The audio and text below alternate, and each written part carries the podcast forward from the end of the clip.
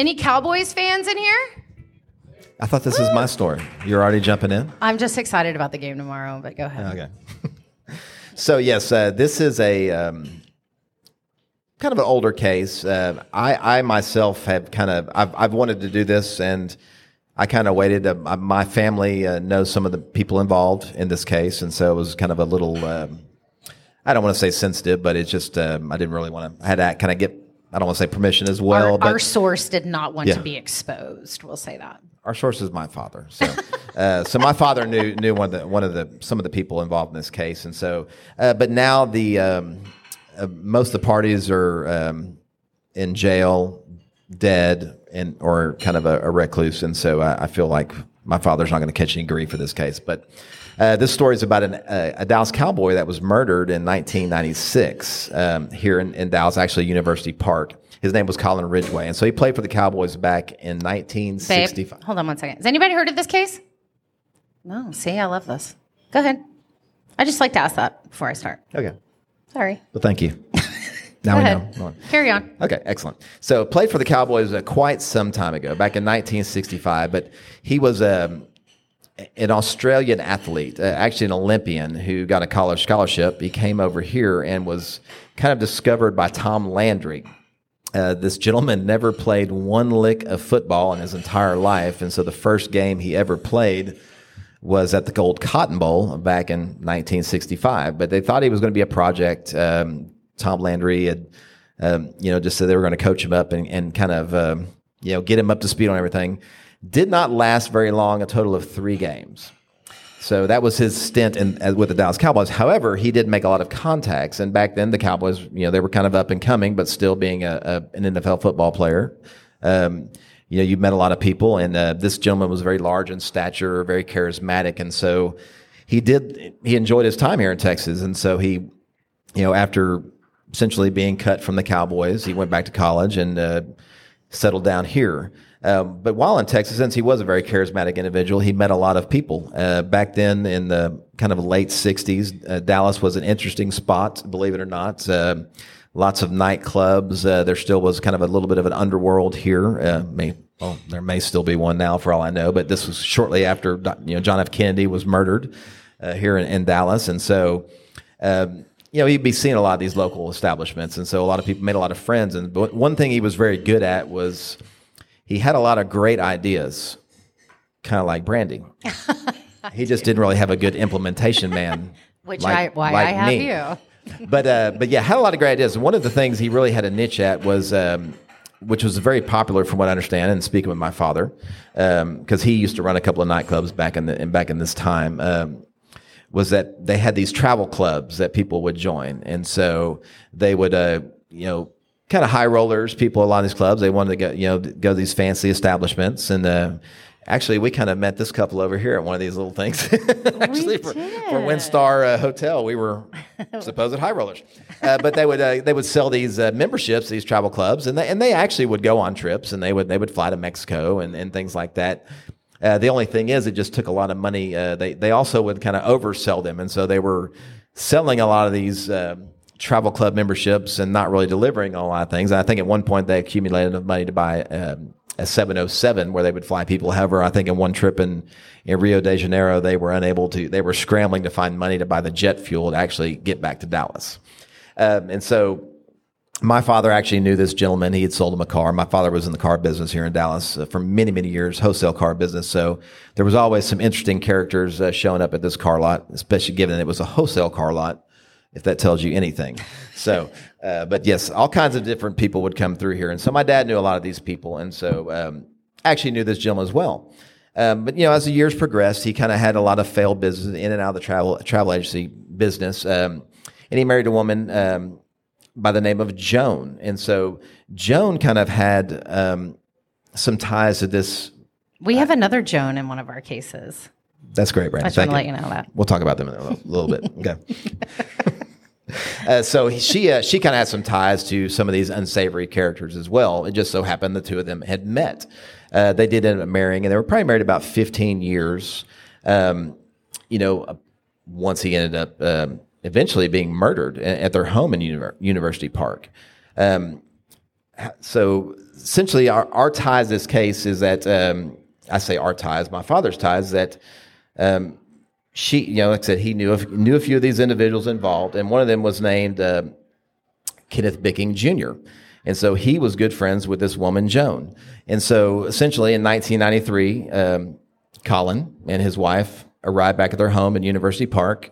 Uh, he walked inside. Um, she supposedly was watering her the the garden in front, um, and then according to her story from the police, uh, she walked in and saw saw her husband laying on the ground uh, with eight bullet you know bullet holes in him, dead. Um, of course, the police show up. They initially said everything looked kind of fishy. You know, it just something didn't add up right. She's claiming she didn't hear any of the shots. Uh, she actually had called the nine. You know, when she made the nine one one call, uh, was saying she was thinking her her husband was having a heart attack, which um, seems oddly strange when he he's bleeding Yeah. everywhere. Uh, so the police, you know, like I said, the police arrive. They obviously, um, you know, suspect there. uh, There's well, no suspicion. There's a murder that's obviously occurred. Her story doesn't add up, um, but they really don't have a lot of evidence to go on, and so, you know, she's not taken to jail immediately or anything like that. Uh, but as they kind of look at the scene, you know, they, they just really can't figure out, well, you know, this, they start looking at this guy and they do know that, um, he has had some relationships with you know some uh, some criminal element uh, here in Dallas. Um, since he was going back and forth to Mexico, one one of the um, one of the stories that his wife had said was that um, you know he was dealing with drug dealers down there, running drugs and stuff like that. And so uh, you know they kind of looked at this as well too. But one thing they did notice is that about two months prior to his death um, was that she pulled she initiated a five hundred thousand dollar life insurance policy on him, and so that immediately kind of cued them uh, that well maybe there's something kind of going on here. Um, one thing, and they're you know that they did um, that was kind of interesting as well too is that just out of the blue, uh, this woman had called, and her name was Karen, and um, claims that her ex husband had admitted to her that he had murdered Colin Ridgway. And so they're like, well, you know, obviously, who's your what's your husband's ex husband's name? And they start looking, and his name is Kenneth Bicking the third. And so, you know, they this guy is not. Uh, he's kind of an unsavory character too. He's he's from Florida, and they start looking, and he actually was wanted for um, suspicion, wanted you know under suspicion for a 1992 murder of a. Um, I guess would you say a, a I, I, they list him as a cocaine kingpin. He basically was a guy that had been caught for running drugs. He had a had a sport boat business that he built boats and and had, but he did have some uh, business dealing with this guy. But the guy was found murdered in his house. Fifty thousand dollars was missing, and uh, he was under suspicion. Never never uh, brought to jail or anything like that. No indictments were ever made. Uh, but they also had a report too that he was wanted for the um, under suspicion for a rape of a woman. Uh, same year, uh, I believe it was um, might have been Tallahassee, Florida, as well. Uh, once again, no indictment was ever made. But they started looking at this guy and um, realize that she they really didn't have a great paper trail, but they did notice that she had a five thousand dollar withdrawal from her bank account. And as they look into this Kenneth Bicking III, um, he had debo- deposited five thousand dollars cash into his bank account four days after the murder. Well, they also realized that he just so happened to be in town uh, the night this murder occurred. His father, Kenneth Bicking Jr., lived in Denison. And so, as they dig deeper too, they realize that his wife, Kenneth Bicking Jr., is um, they're friends with Joan, and so all these things are kind of starting to add up, but they just really have any hard evidence. Yeah. Um, so my father was um, was friends with Kenneth Bicking Jr. Uh, I can remember him coming around a lot, and so um, you know, once again too, after this whole story had occurred, this was something that was kind of always discussed, and you would say, "Oh, you know, they did it, they did it, they did it," but you know, But no one was ever arrested for this murder. well, Is it a- that's the thing. They do, um, you know, three years this investigation goes on. They really don't have any hard evidence, but they decide to go ahead and pull him in for the for the um, ex-wife's statement. Uh, they do bring an indictment against him. Um, he I believe he stayed in Lew Sterrett for about five months here. Uh, however, the grand jury never brought any charges because basically the conversation he had with his ex-wife was considered a privileged conversation. and so let free, 1996. Um, her daughters as well too. Um, this you know, Colin was her stepdad or their stepdad. Um, they always believed that Joan had had something to do with this. Uh, she too was brought in. You know, she passed a lie detector test. They could never bring any charges against her. Uh, but you know, just all these things were adding up. Life insurance policy, uh, money missing from her account, money going in this other, you know, this other guy's account. Everybody kind of knows one another, and um, you know, it's basically. So then nobody ever. So then they. So they let him out. She's never arrested or charged with anything No. because she passes a lie detector. and cold case. Cold. The So it's only, all and it's, so it's the only case. Um, it's the only unsolved murder murder in University Park, um, and so police are still, you know, they're kind of they've it's they're have still, you know, as they're kind of progressing, they're still always looking into it. Um, the they did find kind of an unexplained um, hair. Uh, but of course, in 1996, the DNA technology was not quite like it was, um, and so it wasn't until 2011 that um, they actually were able to test the hair, and they kind of thought they had this was going to break the case. However, um, it showed that it did not belong to him. And so it was just kind of once again, but he, he himself too. They did have another um, supposed witness that didn't, you know, kind of wanted to remain honest. That said that he, uh, Kenneth Bicking III, that is, that he had um, that he killed him, and his dad, his dad helped him. His dad arranged it and everything, and uh, you know he was the only one involved. Uh, according to some of our sources as well too, there's always been some suspicion that there was a University poli- uh, Park police officer too that was kind of involved in this and kind of helped, um, you know, possibly to collect some money. Cover it up. Um, we're not going to stand Was by Joan? that. Did they ever check in to see if Joan was having an affair with that other guy? No, I mean, I guess they were just. No, that wasn't. She just she just knew his father, Okay. uh, and and uh, and his mother. Her the mother and uh, Kenneth Bicking's wife. I apologize, I don't know her name. Um, I think it's Sabra. Uh, they were good friends, and it just so happened. But like you know, I said these were all kind of some unsavory characters that knew other unsavory Yeah. characters that kind of hung around here in Dallas, and um, somehow my dad is linked to them. so you know, um, but uh, so but basically they tested his hair, and uh, it wasn't Yeah. him.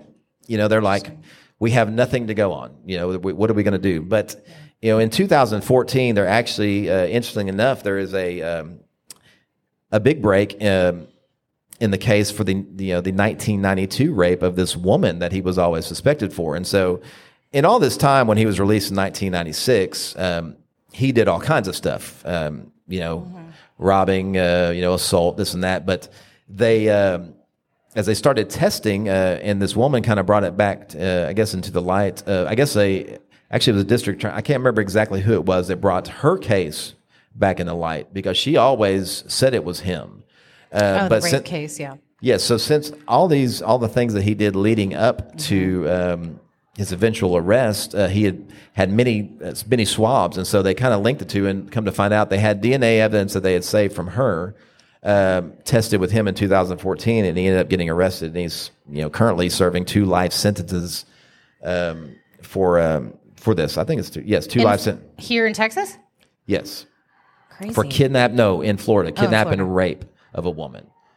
And so, uh, Oh, that's why he's too so he ne- was never ever convicted of the the murder of Colin Ridgway, although it's just one of these things like this guy did it. Everybody knows he did it. He's he's he's admitted to it to people. Um, you know, he he admitted to his wife, and she, you know, but basically it was inadmissible in court.